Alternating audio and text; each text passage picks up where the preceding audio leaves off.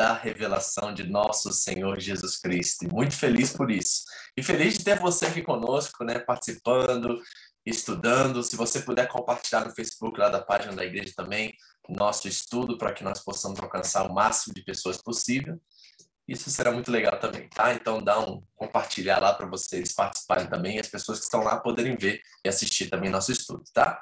É, vamos deixar sempre para o final perguntas, comentários, né? E vamos tentar responder algumas dúvidas, algumas questões.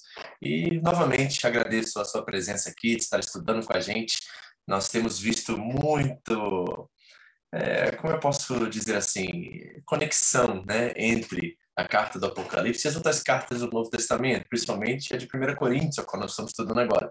Então, estamos muito felizes de poder fazer esse estudo simultâneo e aprender, né, tanto na quarta quanto aos domingos, é, a graça de Deus, a revelação dele para nós e como ele deseja que nós sejamos também uma igreja aguerrida, uma igreja profética, ousada, uma igreja que realmente é, faz a diferença no nosso contexto e nosso tempo. Lembrando, como de sempre, que a revelação de Jesus Cristo, ou Apocalipse, que foi muito mal é, definido nos nossos dias, Apocalipse, né, tem um Apocalipse zumbi, tem um Apocalipse não sei de que, tem um Apocalipse daquilo, e elas sempre se referem a questões de fim do mundo, mas quando João escreve a revelação de Jesus Cristo, a palavra Apocalipse significa revelação, nós estamos falando exatamente sobre isso. Estamos falando sobre a direção de Cristo para sete igrejas na Ásia Menor, que tem aplicações para nós, temos visto isso por toda a carta, mas que, em primeiro lugar, precisamos entender o seu contexto, a sua audiência, quem são os seus leitores, para que aí sim extrairmos princípios espirituais para nossas vidas e para o nosso tempo, para que nós possamos ser uma igreja da mesma forma corajosa, ousada e aprender também com tanto com as virtudes quanto com os erros, os equívocos, a falta de perseverança, a falta de compromisso, a complacência em muitos casos dessas igrejas e talvez termos uma postura diferente em nossos tempos também. Então meu desejo é que você encare isso que você seja sincero na sua expressão, porque tenho dito também que não só tem um aspecto coletivo de igrejas locais, mas tem um aspecto individual também do nosso compromisso, da nossa relação com Cristo e da nossa resposta às perseguições, às tribulações, às provações que também fazem parte do nosso tempo. São completamente diferentes dos nossos irmãos do primeiro século, dessa igreja primitiva ali, nos seus primórdios, com 30, 40, 50 pessoas em alguns contextos dessas igrejas e eles estavam enfrentando pressões sociais, pressões religiosas, né, pressões quanto ao império dominador daquela época, o Império Romano. E nós temos as nossas questões também que nós precisamos enfrentar e enfrentar isso com fidelidade e compromisso a Cristo, obediência à palavra. Isso é fundamental. Amém? Meu desejo é isso, que você faça uma autoanálise de quem você é em Cristo Jesus, de quem você é como corpo de Cristo, isso é fundamental, gente, porque a igreja tem sido colocada como segunda opção, como de segunda categoria, importância em nossos dias, e nós queremos trazer de volta a sua relevância, a sua importância, e quão fundamental e essencial ela é na experiência da jornada cristã. Então, nós precisamos olhar para essas igrejas e entender que esses irmãos deram as suas vidas, foram perseguidos, sofreram para que esta boa notícia, o evangelho de nosso Senhor Jesus Cristo chegasse até nós, a revelação de nosso Senhor Jesus Cristo chegasse até nós. E chegou, e nós temos agora uma responsabilidade para com eles, de honrar o legado deles e responder em nosso tempo também as questões da nossa vida. Amém? Eu conto com você para fazer essa autoanálise, essa reflexão, essa reflexão também como corpo, para que você me ajude como pastor a cuidar da nossa família, né, a me ajudar nesse trabalho árduo que é cuidar da família de Cristo com seus desafios e possamos ser um, um corpo unido para fazer isso da melhor forma possível. Vamos orar, pedir ao Espírito Santo que fale conosco nesta noite. Pai querido, nós te agradecemos por mais uma oportunidade de estarmos estudando a palavra de Deus, palavra por palavra, versículo por versículo, e nós temos esse grande privilégio de poder olhar agora para trás. Eles viveram isso na pele, Deus, mas nós estamos olhando para trás e encorajados, inspirados agora para também respondermos, escrever também a nossa carta, escrever também quem somos como igreja em nosso tempo, Deus, e dar e colocar um sorriso no teu rosto, Senhor. Ajuda-nos a viver isso. Que hoje, Senhor, esse estudo, essa, essas palavras que foram colocadas aqui em esboço, que elas sejam agradáveis a Ti, Senhor. Que os meus pensamentos possam frutificar e possam edificar a tua igreja, o teu povo, Senhor. porque nós confiamos em Ti, nosso Senhor, nossa rocha, nosso resgatador. Fale conosco nessa noite, em nome de Jesus. Amém. Amém, família? Vamos lá, nosso esboço aqui de sempre. Né? Estamos no capítulo 3 da carta da revelação de nosso Senhor Jesus Cristo. não gosto nem de usar a palavra Apocalipse, que ela está tá sendo mal, tão mal usada né, nos nossos dias que eu prefiro usar revelação, tá? Então, quando você vê eu falando revelação, é que eu estou traduzindo literalmente a palavra apocalipto, né? Lá do grego original, que significa revelação e não fim dos tempos ou fim do mundo, né? E nós estamos agora numa jornada dessa rota postal que passamos por Éfeso, Esmirna, Pérgamo, Tiatira, Sardes semana passada e agora estamos na sexta das sete igrejas da Ásia Menor, Filadélfia, né? É uma igreja que permaneceu até o século XIV, por aí, até o Império Otomano entrar e conquistar e se tornar a atual Turquia, essa igreja permaneceu de pé. E permaneceu por causa da sua fidelidade, porque era uma igreja que só recebeu elogios do Senhor, assim como a igreja de Esmirna. É uma igreja que não tem condenações, que não precisa mudar muito a sua postura, porque ela tem sido fiel. E esses pequenos irmãos ali, pequenos grupos né, de irmãos, têm realmente feito a diferença em seu tempo e tem realmente irão nos inspirar nessa noite para fazermos o mesmo. Amém? Vamos ao texto, está em Apocalipse capítulo 3, do 7 ao 13, do 7 ao 13. Diz assim a palavra de Deus. Acompanhe a leitura comigo. Anjo da igreja em Filadélfia, anjo da igreja novamente, nós temos pensado sobre isso e temos chegado à conclusão de que de fato ele está falando provavelmente para o líder da igreja, o pastor, o bispo local, porque se Jesus estivesse falando para anjos, ele tinha direto acesso a isso, não precisaria escrever uma carta. Então, provavelmente ele está de fato escrevendo para pessoas físicas, literais dentro daquele contexto. Essas são as palavras daquele que é santo e verdadeiro, que tem a chave de Davi o que ele abre, ninguém pode fechar. E o que ele fecha, ninguém pode abrir. Conheça as suas obras. Eis que coloquei diante de você uma porta aberta que ninguém pode fechar. Nós vamos falar sobre isso hoje. Sei que você tem pouca força, mas guardou a minha palavra e não negou meu nome. Veja o que farei com aqueles que são sinagoga de Satanás e que se dizem judeus e não são, mas são mentirosos.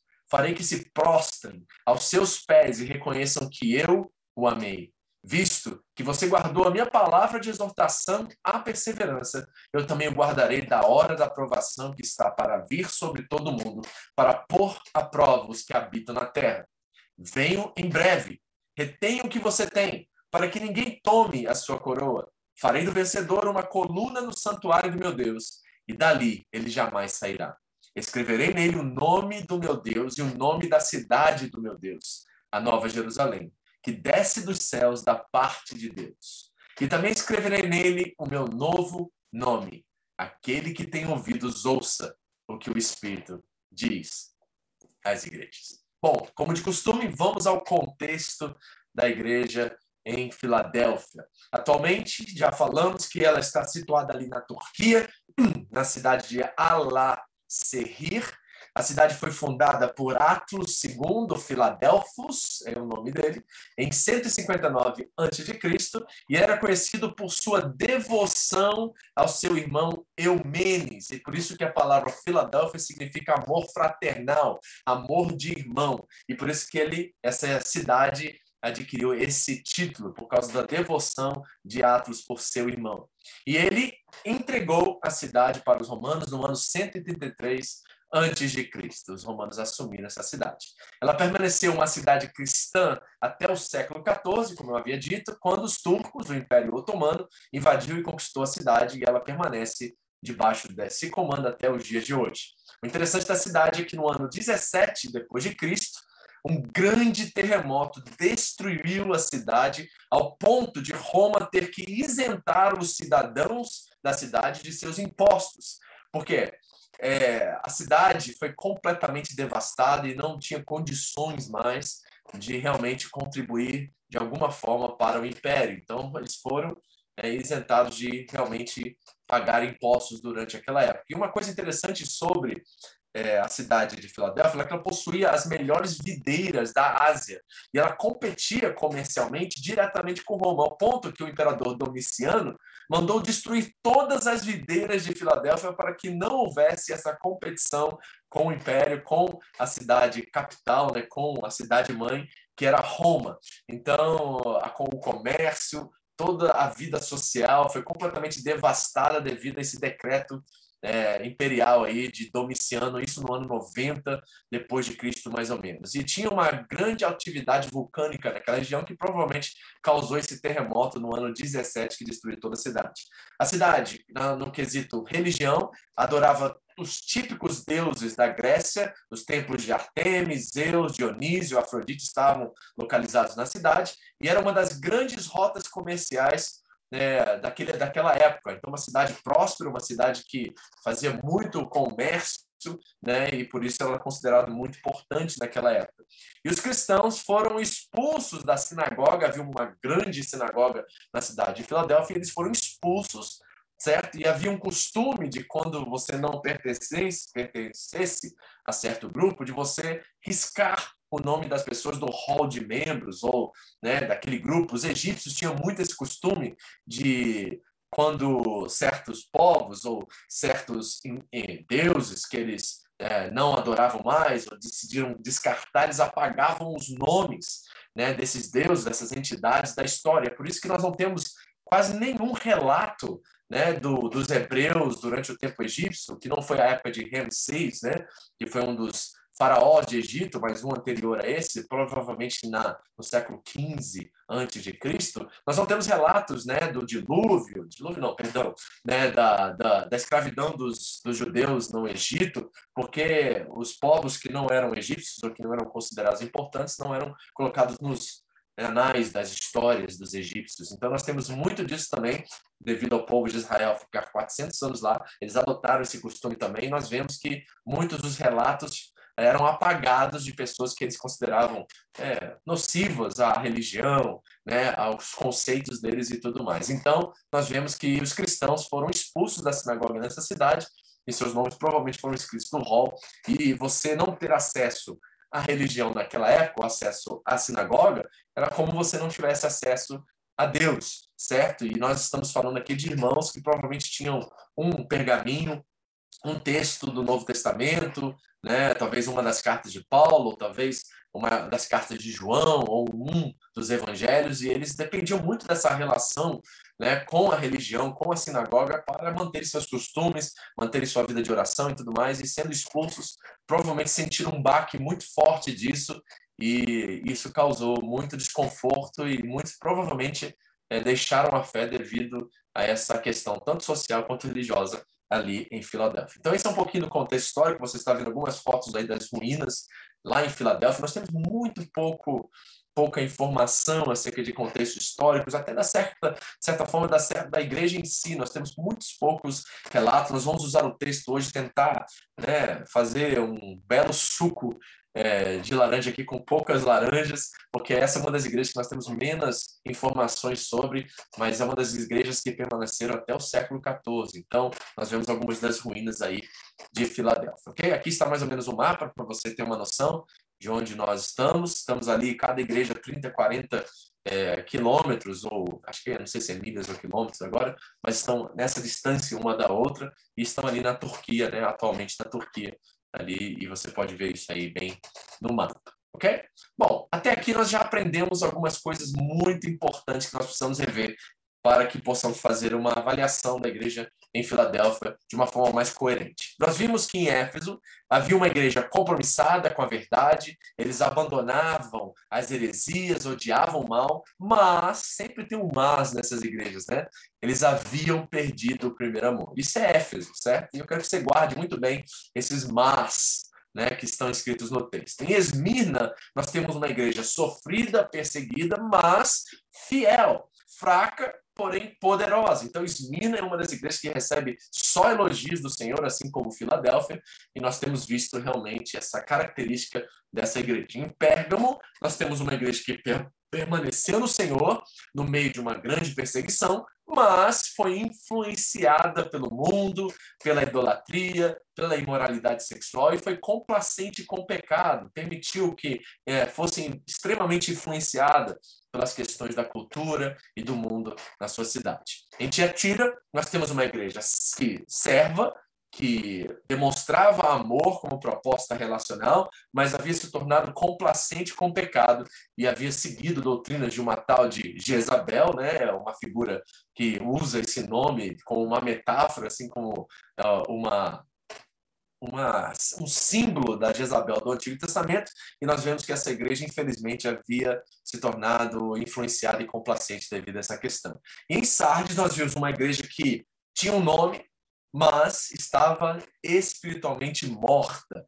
É, Jesus nos chama, através de seis imperativos, a acordarem, despertarem e voltarem. Né? Então, nós estamos vendo que essas igrejas, realmente, cada uma delas tinha questões que precisavam consertar, exceto por Esmirna e por Filadélfia. Então, nós estamos aqui até esse momento e agora nós vamos avaliar Filadélfia, vamos olhar o texto, vamos ver o que esse texto está nos apresentando, para que no nosso contexto possamos fazer aplicações que nos ajudem a ter uma resposta diferente ou nas virtudes dessas igrejas igual ou melhor do que elas, né? Porque agora nós temos um exemplo histórico disso, nós possamos, podemos, melhor dizendo, reverter né, as questões que foram negativas para que a mensagem do evangelho chegasse à maioria das pessoas, e as questões positivas nós temos que trabalhar em cima disso e sermos pelo menos um exemplo deles nessas questões. Então vamos ao texto, diz assim Apocalipse capítulo 3, versículo 7. Ao anjo da igreja em Filadélfia, anjo, como repetindo, estamos falando provavelmente de um ser humano,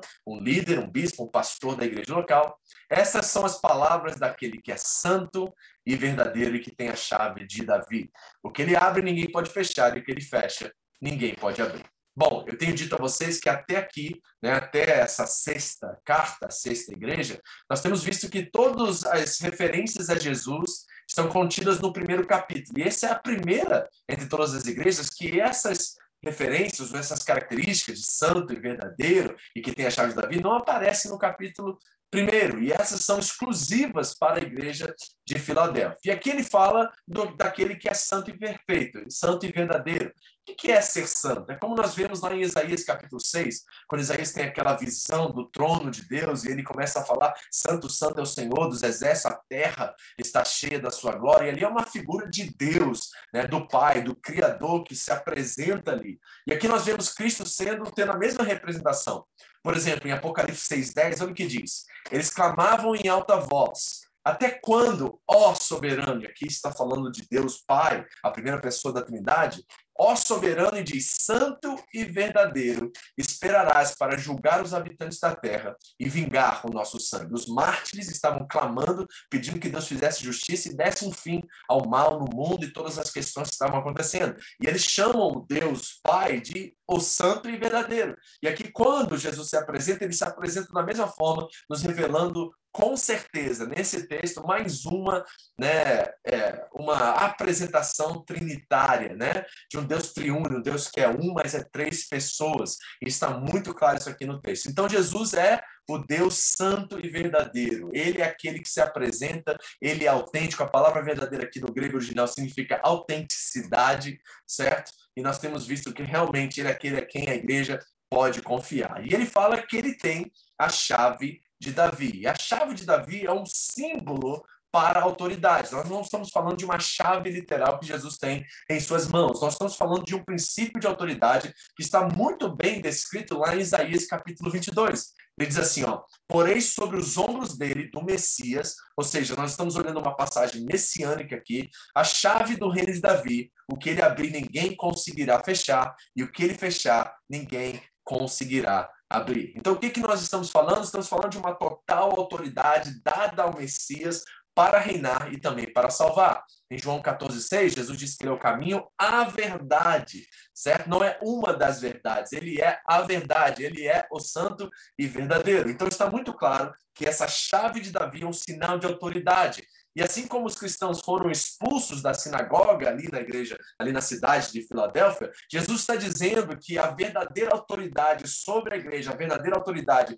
sobre o verdadeiro Israel é ele, e não os judeus e não os líderes da sinagoga que expulsaram esses irmãos ali da igreja em Filadélfia. Então, a representação aqui tem um contexto, ela tem um destinatário, que são os irmãos ali da igreja em Filadélfia, e por serem expulsos, Jesus está dizendo assim: não se preocupem de não estarem congregando, não estarem buscando a Deus dentro da sinagoga, por, das sinagogas, da sinagoga local, né? Porque eu sou a verdadeira autoridade, eu sou o verdadeiro Deus, e quando vocês se reunirem e buscarem-me, vocês estão buscando aquele que é santo, aquele que é verdadeiro e aquele que pode fechar e abrir qualquer porta. E quando essa coisa, nós já vamos ver isso com mais detalhes, de abrir e fechar, tem a ver com as chaves do reino, tem a ver com salvação, tem a ver com autoridade, e é isso que Jesus está dizendo aqui, nesse primeiro versículo. Versículo 8 diz assim: Conheço as suas obras. Novamente, essa frase aparece no texto do Apocalipse. Jesus continua presente, ele é o Deus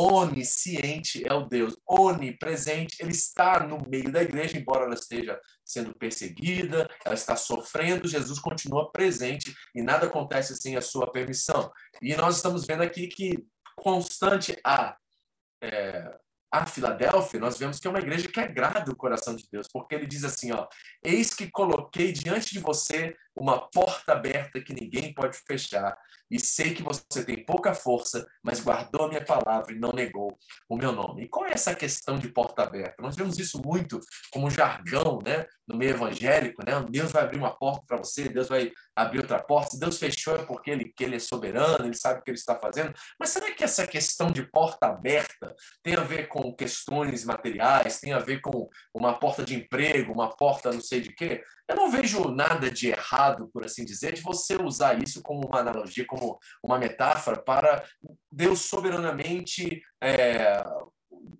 presentear você, agraciar você com uma oportunidade, uma porta de trabalho, tudo bem, não tem nada de errado com isso. Mas quando esses textos são apresentados na Bíblia Sagrada, eles têm um significado dentro de um contexto, né? E eles representam algo. E quando nós olhamos na Bíblia, a questão de porta aberta significa de alguém que tem uma chave, que tem autoridade para abri-la, e essa porta muitas das vezes tem a ver com salvação, tem a ver com evangelismo. Paulo diz lá em 1 Coríntios 16 que uma porta se abriu para ele, uma ampla porta e promissora, né? Porém, há muitos adversários, ele estava falando sobre o evangelismo, de pregar a boa nova do reino de Deus em algumas cidades. E lá no contexto de Filadélfia, nós vemos que a porta da sinagoga foi fechada.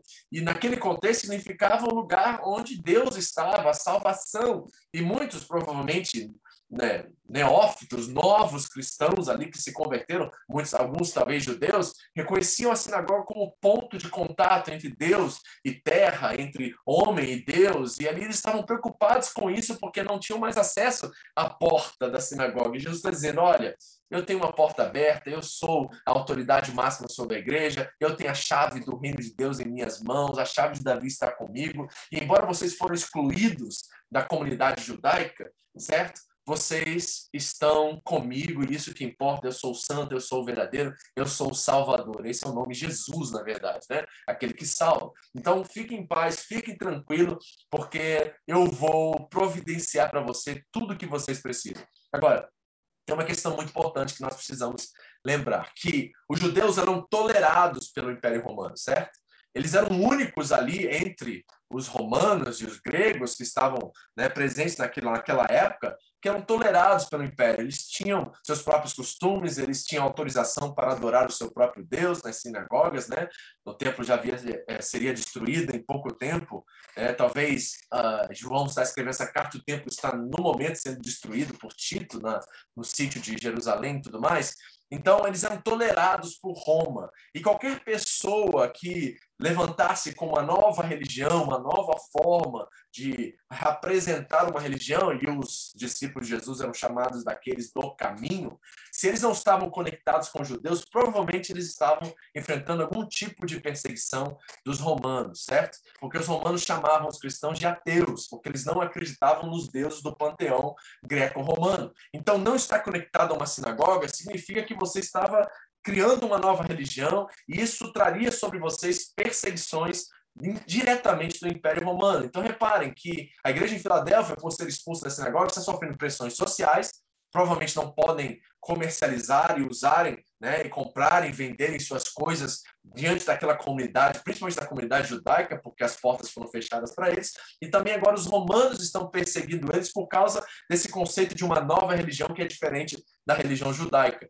Então, Jesus está trazendo segurança, dizendo assim: não se preocupe, vocês não se preocupem porque eu estou no controle, eu sou soberano, independente das situações que situação que vocês estão passando. Eu quero que vocês saibam que eu tenho a chave de Davi e eu coloquei diante de vocês uma porta aberta, ninguém pode pode fechar. E embora a porta da sinagoga esteja fechada para vocês, a porta do reino continua aberta. Então, tem esse quando nós olhamos para a Bíblia e falamos de portas abertas e portas fechadas, a Bíblia sempre relata isso ligado à salvação, às chaves do reino, à questão do reino de Deus e tudo mais certo? Não há nada de errado de você usar, Deus me abriu uma porta, certo? Uma questão meio, sabe, simbólica nesse sentido, mas entenda que dentro do contexto bíblico representa dessa forma. E Jesus diz que eu sei que você tem pouca força, nós não estamos falando assim de poder humano, de empenho ou de força braçal. Jesus está falando do tamanho da igreja aqui. Pouca força significa uma igreja pequena, assim como a igreja em Esmirna, a igreja em Filadélfia provavelmente era de poucas pessoas, 30, 20, 40 pessoas no máximo, muito perto da nossa realidade aqui no Japão, né? Muitas das igrejas aqui têm 30, 40, 50 pessoas no máximo. E Jesus escolhe esses para revelar a sua força através deles. E o que ele está dizendo aqui, quando ele diz, vocês têm pouca pouca força, mas vocês guardaram minha palavra e não negaram meu nome. Jesus está falando sobre lealdade.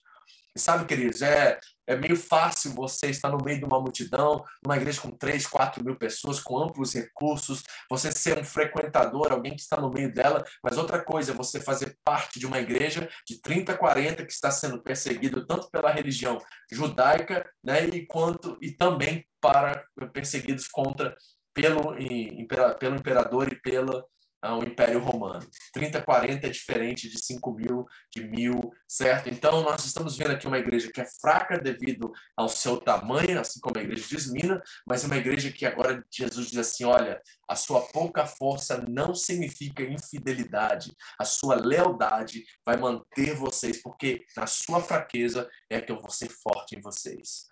Isso acontece conosco em nosso tempo também, certo? Quando nós estamos fracos, quando nós estamos passando por lutas, tribulações, é nessa fraqueza que, se, que o Senhor se levanta, é nessa fraqueza que Deus mais nos usa. E nós precisamos realmente sempre manter em mente aquilo que Paulo disse aos Coríntios, né? Que quando ele é fraco, é que a força de Deus se manifesta, é quando ele é fraco que ele é forte. E lá em Filadélfia, Jesus está dizendo assim: Eu sei quão pequeno vocês são, mas mesmo sendo um pequeno grupo, vocês guardaram a minha palavra e vocês não negaram o meu nome. Imagina a pressão social, a pressão comercial, a pressão religiosa que esses irmãos estavam sofrendo ali em Filadélfia e mesmo assim eles permaneceram. O que você pode extrair disso? Qual é o valor que você é, se apega, entendendo o nosso tempo, o nosso contexto, as pressões que nós sofremos? Hoje elas são completamente diferentes, é mais sedutor, é mais atração, é mais liberdade, certo? E às vezes essas coisas que aparentemente são boas, elas na verdade estão seduzindo e atraindo-nos para nos distanciar mais de Deus, para termos um compromisso é, muito raso com a nossa comunidade de fé. E esses irmãos não estavam negociando essas coisas, eles estavam cada dia mais fiéis, mais fortes na fraqueza deles. Eles guardaram a palavra. Eu quero ser uma igreja que guarda a palavra do Senhor. Eu quero ser uma igreja que não nega o seu nome, apesar das dificuldades, apesar dos contratempos, apesar de tudo que nós passamos em nosso tempo. E aqui eu enxergo algumas características em Filadélfia que eu quero imitar. Eu quero que vocês me ajudem né? Nessa imitação. Que cada um de nós tenhamos o compromisso, em primeiro lugar, com a obediência.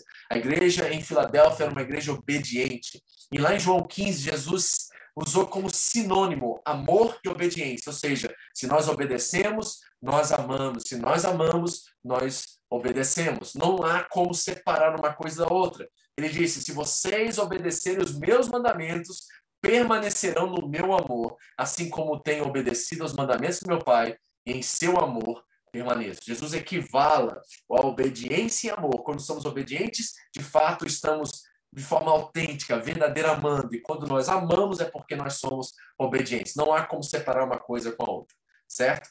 Muitos estão com uma obediência fraca, rasa, ou até, eu vou ser um pouquinho mais claro e franco aqui, não há meia obediência. Ou você é obediente ou você é desobediente. E muitos de nós já estamos no caminho da desobediência e sempre temos essa frase de efeito: ah, Deus me ama incondicionalmente. Mas é interessante que ele equivala amor e obediência. Se obedecemos, amamos, se amamos, obedecemos. Isso estava muito claro em Filadélfia. A segunda coisa é a lealdade desses irmãos. Olha o que diz Salmo 103.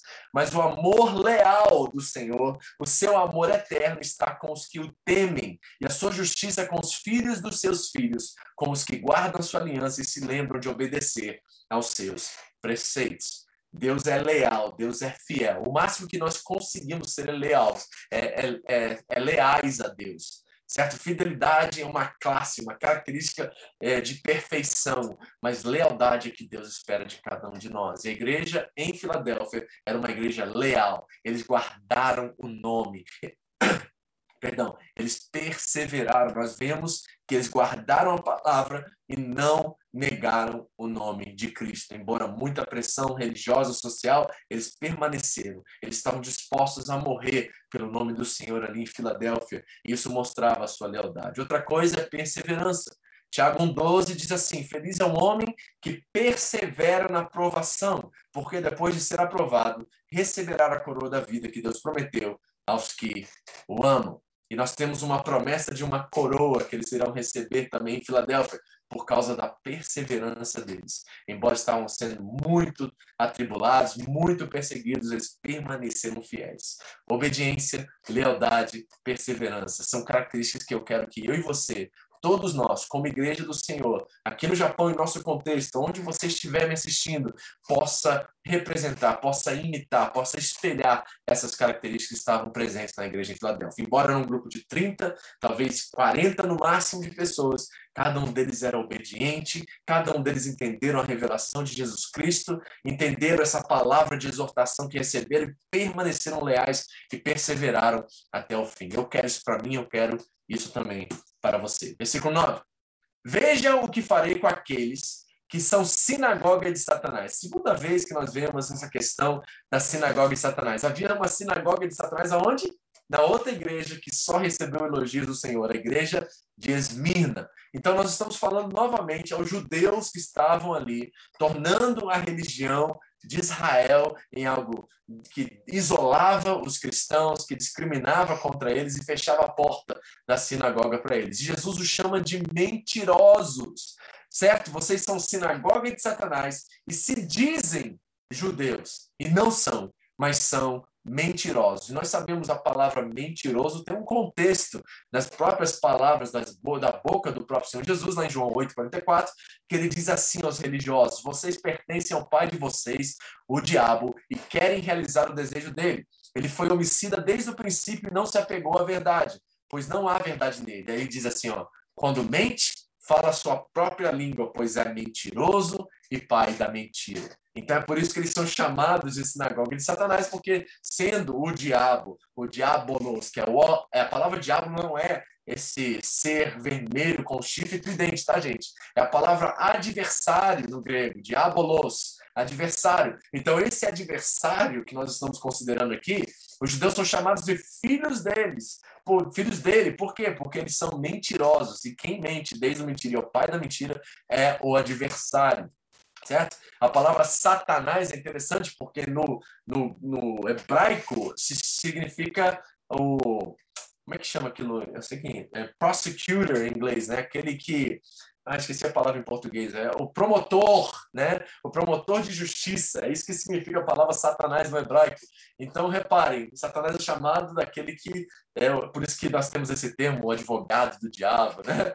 É, tem muito dessa questão jurídica envolvida na linguagem. Satanás significa o promotor de justiça, diabo significa o adversário. Nós temos nomes como antiga serpente, certo? E outros assim. Então, nós estamos vendo aqui que essa sinagoga, porque excluíram os cristãos de frequentar frequentar, como era costume deles frequentar o templo e as casas, eles são considerados como não judeus e mentirosos. E diz lá que farei que se prostrem aos seus pés e reconheçam que eu o amei. Amor e submissão é a, é a resposta de Jesus a esses judeus que não estão considerando os seus irmãos, né, do mesmo Deus, vamos dizer assim, certo? Naquela cultura e dentro daquela sociedade. E isso, essa questão de eu os amei é muito presente, por exemplo, no outro livro de um profeta que condenava os sacerdotes. O livro do profeta Malaquias é um livro de condenação contra o sistema religioso de Israel.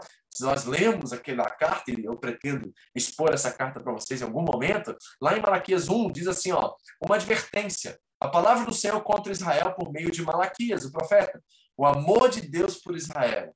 Eu sempre os amei, diz o Senhor. Mas vocês perguntam, de que maneira nos amastes? Então, o amor de Deus é eterno pelo seu povo, certo? Mas, embora o povo possa rejeitar esse amor. E nós vemos lá em Provérbios 14, 19, algo muito interessante que tem relações com esse texto, que diz assim: Os maus se inclinaram diante dos homens de bem, e os ímpios às portas da justiça. Olha aí que coisa interessante. Nós estamos vendo que esse contexto está todo encharcado no Antigo Testamento, e lá em Isaías 45, 14, nós temos a profecia, certo? Que diz assim: Assim diz o Senhor: os produtos do Egito e as mercadorias da Etiópia, aqueles altos sabeus, passarão ao seu lado e lhe pertencerão, ó Jerusalém. Eles a seguirão acorrentados, passarão para o seu lado. Aí tem esse texto. E eles se inclinarão diante de você e lhe implorarão, dizendo: Certamente Deus está com você, e não há outro, não há nenhum outro Deus. Então, o que esse texto revela? Que havia um conceito em Israel de quando o Messias viesse, quando restaurasse, é, ele trouxesse o reino e colocasse Israel de novo, né, como prerrogativa da história, todos os outros reinos, o Egito, a Etiópia e todos os demais iriam se inclinar diante de Israel. Havia uma profecia que Israel esperava ser é, líder sobre todas as nações e as nações se inclinariam diante dele, assim como foi no sonho de José, de, de, de José, né? Vocês lembram disso com seus irmãos?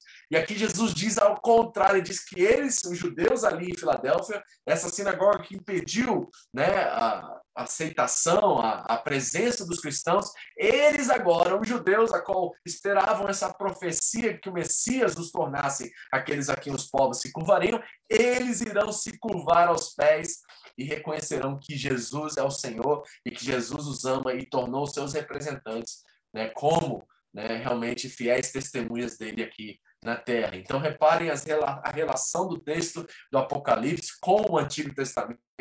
Na verdade, nós precisamos fazer esse tipo de é, hermenêutica, né, uma interpretação bíblica do Apocalipse, baseando-se no Antigo Testamento, e não nos jornais, e não nas notícias, e não nos terremotos e acontecimentos do nosso tempo, mas toda a interpretação bíblica é interpretada pela própria Bíblia. A Bíblia interpreta a Bíblia. E aqui nós estamos vendo que esses textos estão todos encharcados no Antigo Testamento. Versículo 10.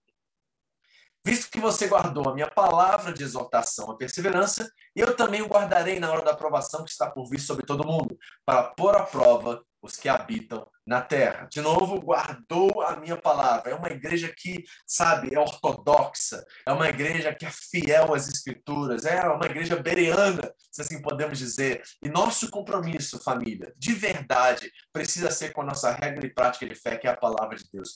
Fora do que está escrito, nós não negociamos. Paulo diz: nós seguimos aquilo que está escrito e não vamos além do que está escrito. Então é importante o nosso compromisso com a palavra de Deus. É importante nós mergulharmos nesse texto e descobrir as suas promessas, mas também os desafios, as áreas de disciplina que nós precisamos nos submeter. Então, a Filadélfia é elogiada pelo Senhor porque ela guarda a palavra do Senhor. E esse guardar a palavra, de acordo com o texto, tem extremos benefícios. Primeiro é de proteção proteção. Você viu que ele disse que guardarei vocês da hora da provação. Nós não sabemos o que essa hora da provação é, o que isso significa, porque dentro dos relatos históricos ou de acontecimentos na cidade, nós não temos nenhum evento, algo extraordinário que representa bem o que está sendo colocado aqui. Então nós estamos vendo uma linguagem simbólica que representa um tempo curto de tribulação e perseguição que essa igreja enfrentou. Nós não sabemos o que é, mas há uma promessa de Jesus que há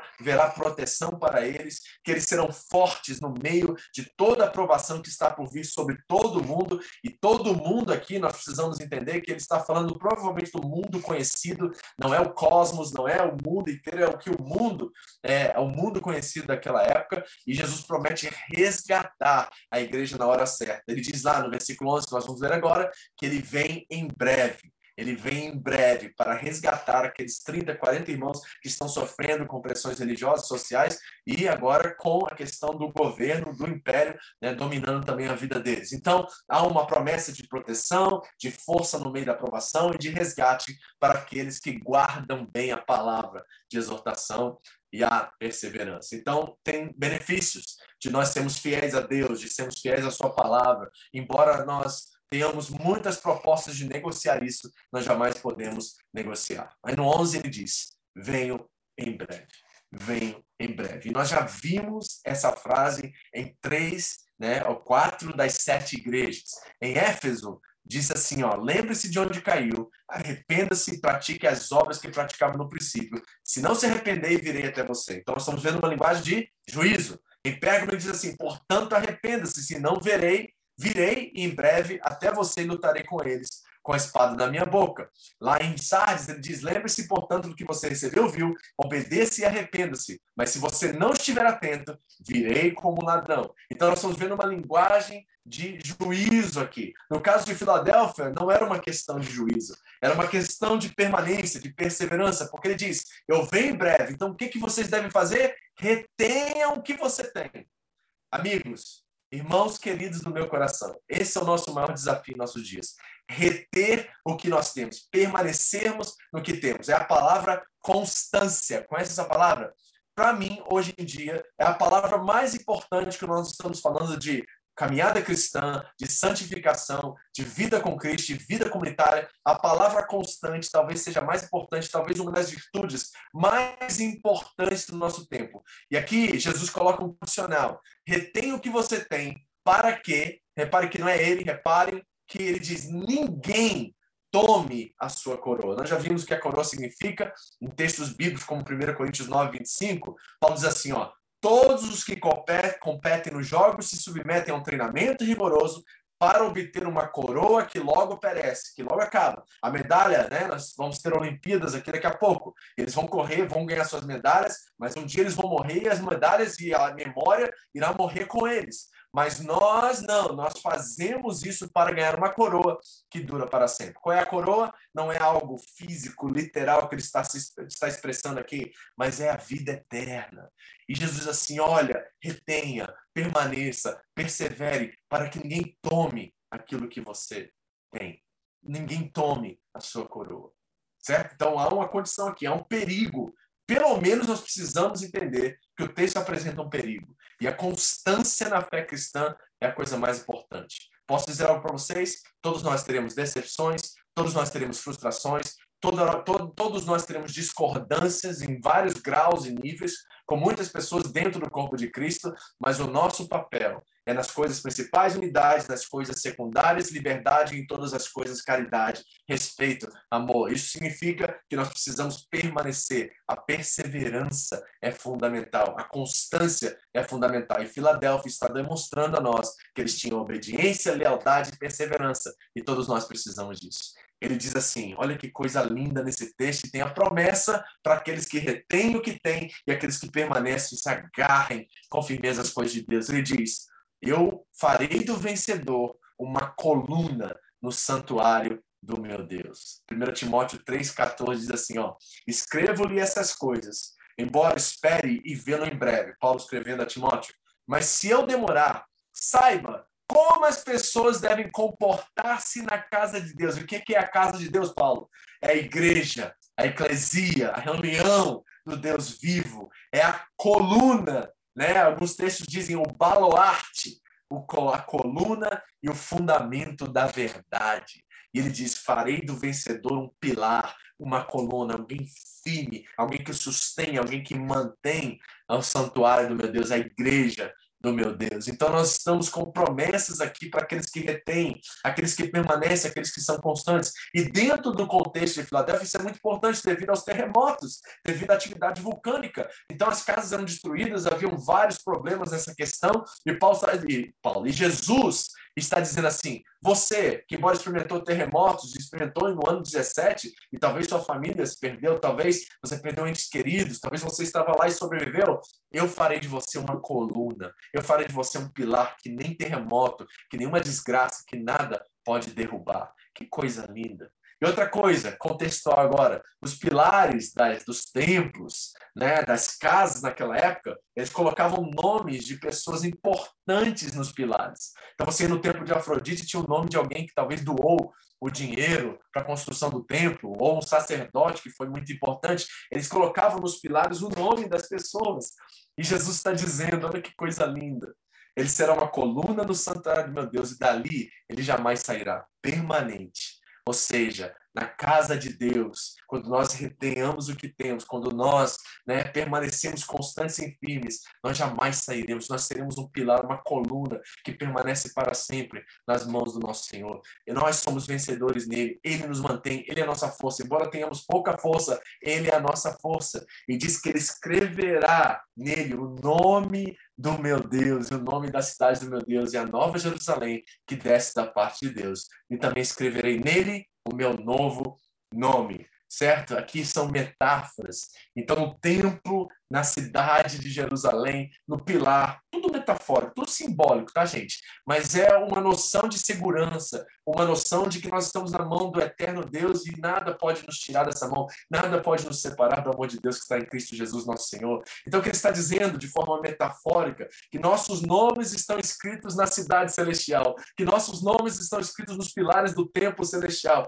Metaforicamente, porque não haverá templo, ele será o nosso templo, nós habitaremos com ele no novo céus e nova terra, mas Jesus está trazendo uma linguagem de segurança na igreja, sofrendo com questões de tragédias naturais, questões religiosas, questões de perseguição imperial, governante, de governos, certo? sociais. É uma igreja que está balançando, é uma igreja que está prestes a cair diz assim: permaneça firme, porque cada um de vocês são colunas, são pilares nessa casa, e eu colocarei o nome do meu Deus ou seja, vocês me pertencem, certo? Os escravos daquela época recebiam os nomes dos seus senhores. E eles faziam assim: você é meu, você me pertence. É uma metáfora de pertencimento, de estarmos a nossa, da nossa passaporte, da nossa cidadania eterna e de ter um nome a qual novo nome que ele recebeu sobre nós, escreverei nesta coluna, nele, o meu novo nome. Que novo nome é? Jesus tem um novo nome, pastor. Não sabia que Jesus ia receber um novo nome. Pois é, em Filipenses 2 diz exatamente isso. Por isso, Deus o exaltou, depois ele ser humilhado, depois ele se tornar servo e tornar-se como homem, de chamar-nos a ter esse mesmo sentimento que houve em Cristo Jesus. Ele diz: E Deus o exaltou à sua mais alta posição e lhe deu um nome que está acima de todo nome, para que ao nome de Jesus se dobre todo joelho, nos céus, na terra, debaixo da terra, e toda língua confesse que Cristo, Jesus Cristo, é o Senhor, para a glória de Deus Pai. Este novo nome será escrito, e aqui é linguagem simbólica, tá, gente? Mas é uma linguagem de pertencimento, de uma cidadania eterna que ninguém mais pode rasgar o passaporte, não precisa de visto. O visto é o sangue do Cordeiro que já te conquistou, já te comprou com alto preço e você é cidadão desse reino. Quantas promessas, gente, eu fico arrepiado só de ouvir quanto Deus me ama, quanto Deus me quer, quanto Ele me, me guarda, me protege, quando a minha confiança e minha vida está nele. Por isso que as orações de Paulo são tremendas, porque ele diz assim que o Deus da esperança transborde, encha você de toda alegria e paz, na sua confiança nele, que vocês transbordem de esperança no Espírito Santo. Ai, Deus é tremendo, Deus é demais, e ele escreveu o nome dele em nós, nós pertencemos a eles, nós somos cidadãos desse novo céus e nova terra, nossa passagem, nossa cidadania está garantida porque o nome dele está conosco. E ele termina dizendo: aquele que tem ouvidos ouça o que o Espírito diz as igrejas. Novamente nós temos isso.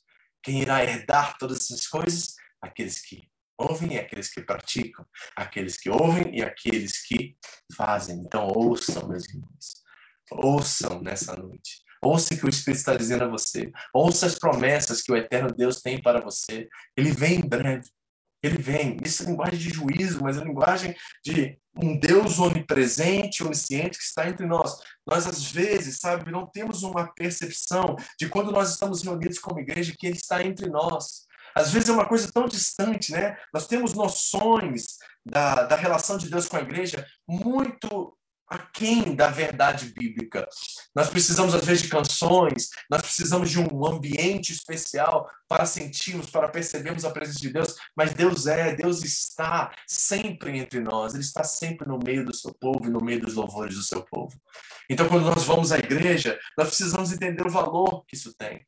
Eu fico pensando naqueles irmãos indo à porta da sinagoga, as portas fechadas, ninguém recebendo eles, e eles ali abalados, porque a fé deles, a esperança de conectarem com Deus estava ali, e eles recebem uma carta do, do João, escrita pelo João, mas enviada pelo próprio Senhor Jesus, dizendo a eles: Ei, não se preocupem se vocês não têm um prédio para reunir, se vocês não têm um templo ou uma sinagoga para estar, eu serei entre vocês. Eu sou o verdadeiro e santo. Eu sou aquele que caminha e está entre vocês, e vocês são colunas no santuário do meu Deus. Meu nome está em vocês, vocês me pertencem. A cidadania, a cidadania de vocês é eterna e vocês não precisam se preocupar. Eles podem te expulsar, eles podem te condenar e te discriminar, mas você me pertence. Você é forasteiro estrangeiro nesse mundo, mas a sua cidadania é dos céus.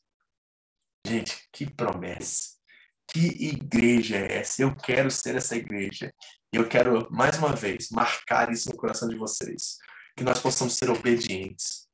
Pastor, o que, é isso? É amar Jesus acima de todas as coisas e fazer dele o centro da nossa vida. Nada é feito e nada é proposto e nada é planejado sem autorização e sem uma conversa clara e franca com Ele, através da Sua palavra, através de pessoas é, que são maduras espirituais para nos ajudar a entenderem a santíssima vontade de Deus. O Espírito de Deus habita em você, ele guiará você a toda a verdade. Que nós possamos ter uma consciência de obediência, porque obedecer para Jesus é amar. Que nós possamos ser leais, leais a Deus, leais à nossa comunidade de fé, pertencer, participar, estar presente, ter empatia, ter compaixão com os nossos irmãos, de sermos igreja mesmo e não sermos frequentadores de auditórios, mas ser alguém que se preocupa, alguém que está ali presente, alguém que está ligado e alguém que está conectado com a sua família na fé. Deus se revela através dela. E a perseverança no meio das lutas e provações, a constância de permanecermos fiéis até o fim para recebermos a coroa da vida que Deus prometeu àqueles que obedecem, àqueles que são leais, àqueles que Ele ama.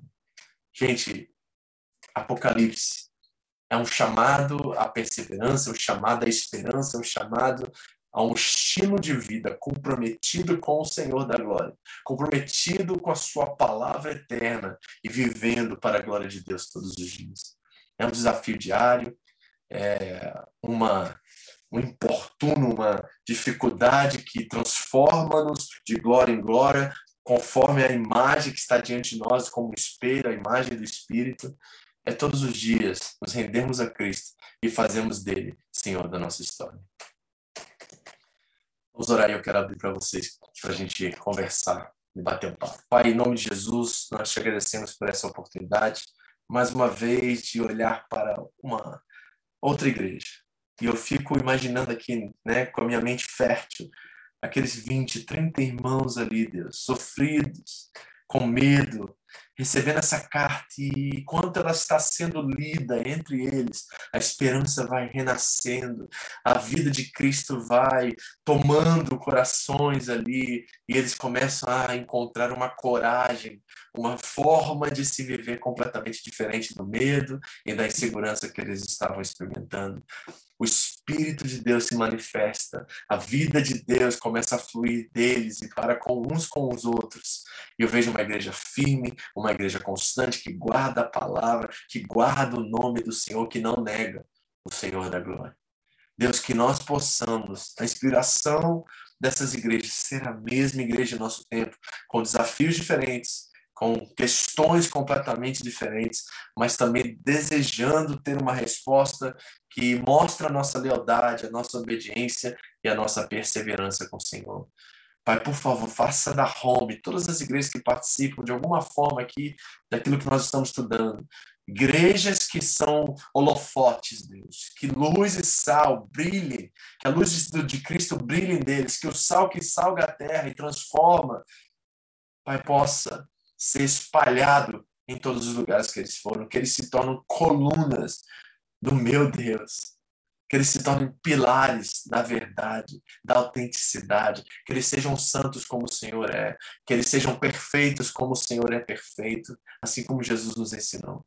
Ajuda-nos a ser essa igreja em nosso tempo, Senhor. Em nome de Jesus. Amém. Amém, família? Bom, é nosso tempinho agora. Essa foi talvez a carta que nós menos conversamos de forma como esboço, né, como estudo, por causa realmente da falta de informação que nós temos acerca deles, de Filadélfia, principalmente da questão histórica, mas ali nós vimos muitas coisas que são muito aplicáveis, práticas para nós nos nossos dias. Eu queria deixar aberto para as perguntas, um comentário, um desafio, uma coisa que falou forte com você, para que você possa compartilhar e edificar a nós, seus irmãos aqui nesta noite. Amém? Quem quer ser o primeiro aí? Alguém? Pode abrir o microfone e falar. Beber uma aguinha aqui. Eu não sei se você está no Facebook, tá? Você pode mandar uma mensagem aí de baixo, um comentário, alguma coisa que você gostaria de perguntar, e nós também vamos tentar aqui acessar e responder para você também. Alguém? Pode abrir, gente. Fique à vontade, tá?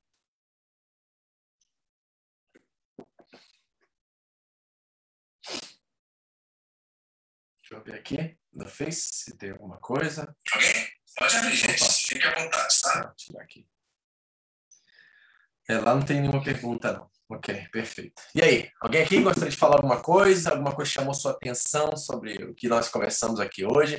Novamente, nós temos igrejas fracas aos olhos humanos, que perseveram, que são constantes, que dão bastante orgulho ao Senhor e nós queremos ser essa igreja. Às vezes, deixa eu falar para você que está aqui no Japão, né? Às vezes nós olhamos para nossas comunidades e vemos 20, 30 pessoas lá e nós desprezamos isso, sabe?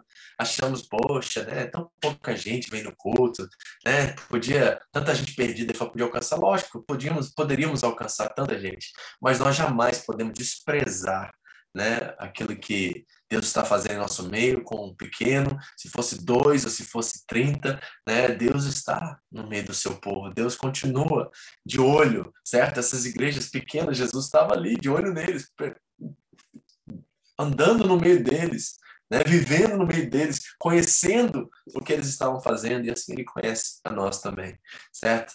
Dar orgulho a Cristo não tem a ver com quantidade, tem a ver com a qualidade.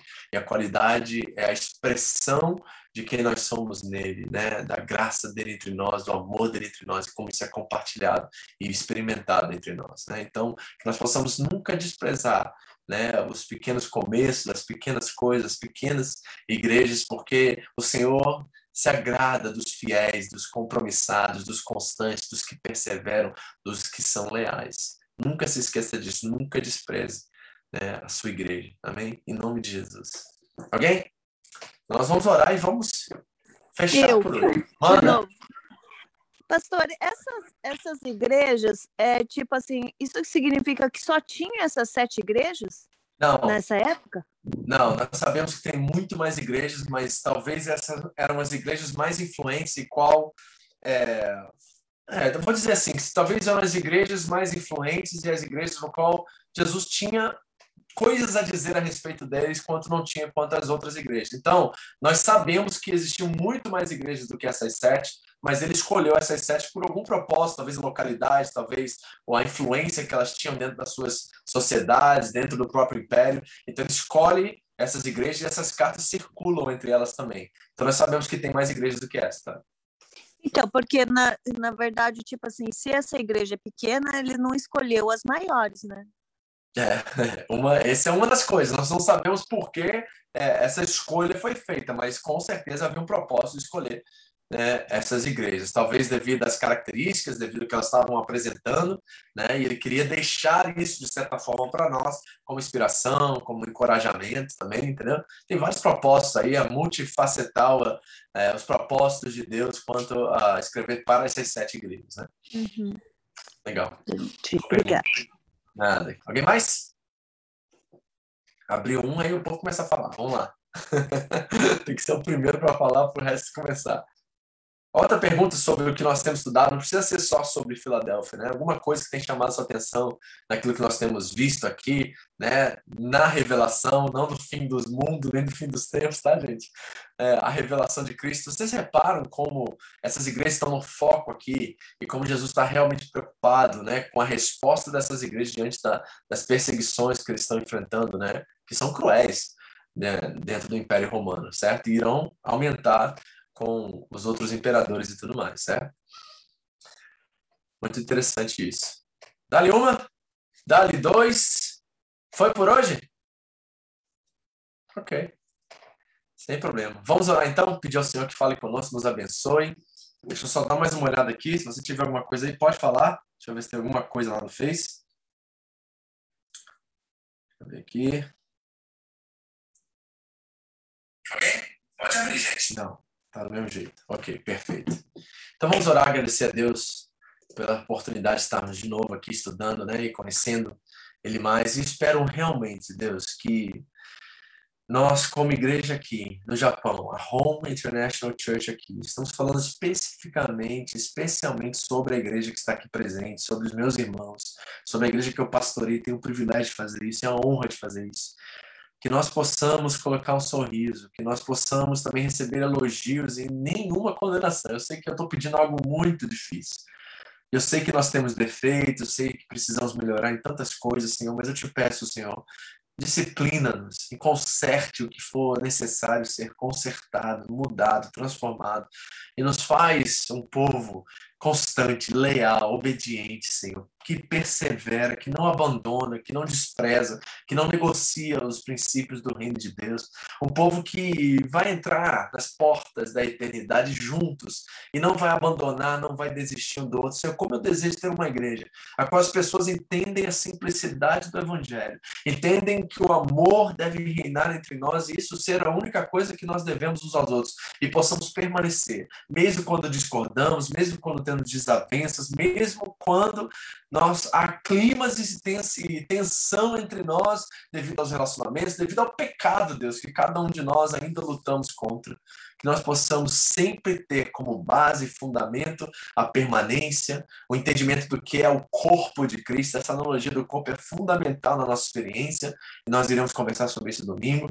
Eu te peço que o Senhor nos ajude a ser essa igreja, a não desistir um do outro, a, a como ele, Paulo diz, né, que a orelha não diga que não precisa da mão ou de outra parte, outro membro do corpo, que nós possamos ser um Deus e perseverar e lutar com mãos dadas e lutar um pelo outro e ajudar um ao outro e permanecer permanecemos leais, obedientes e constantes. Por favor, Senhor. Eu oro isso sobre a Roma, eu oro isso sobre todas as igrejas cristãs que realmente têm a tua palavra como regra e prática e fé nessa nação, Deus. Eu te peço, Deus, que eles permaneçam, que eles sejam constantes, que os irmãos que estão congregando nessas comunidades locais permaneçam, que eles sejam constantes, que eles, Pai, vivam em obediência, em lealdade e amor ao Senhor e também uns com os outros. Por favor, Senhor, que a Roma seja essa igreja Pai, que as pessoas não tenham uma fé rasa, com princípios rasos, superficiais, que em qualquer situação, circunstância, por maior ou menor que seja, abandonam e desprezam um ao outro. Que nós sejamos leais até o fim, Senhor. Em nome de Jesus. Amém. Amém, família? Deus abençoe todos vocês, uma boa noite. E meu desejo de coração é que eu orei aqui agora, sabe? Que todos vocês estão aqui, todos vocês que vão assistir isso depois que vocês tenham isso como fundamento, sabe? Como base, como alicerce, a permanência, a constância, a obediência a lealdade. Porque se nós vivemos assim, nós vamos ajudar uns aos outros. Quando um erra, o outro vai estar lá para ajudar, para absorver o erro e juntos lutar para consertar, para resolver, para melhorar, sabe? É, o perdão é a nossa maior o maior instrumento e a maior virtude, porque nós fomos perdoados primeiro. E quando isso está muito claro entre nós, aí a desistência cai por terra, nem a, a existência dessa possibilidade né, vem à tona. Então, nós, nós somos verdadeiramente um, como o Pai e o, filho, e o Filho são um. E aí o mundo verá que, que Deus o enviou. Essa é minha oração sobre vocês, em nome de Jesus. Amém. Permaneça. Lealdade, obediência, perseverança. Até a próxima, se Deus quiser. Até quarta-feira, nós vamos ver a última das igrejas, certo? É a igreja de Laodiceia, e uma igreja extremamente interessante para nós. E será a última, E daí depois nós vamos ter um mês de férias, e aí em setembro nós retornamos ao Apocalipse para começar agora a parte mais difícil, que é o capítulo 4 em diante, que aí vai requerer muito de mim, muito estudo, e eu espero estar preparado e que a graça de Deus me dê capacidade para isso. Amém? Amo vocês, uma boa noite e até a próxima, se Deus assim permitir. Amém.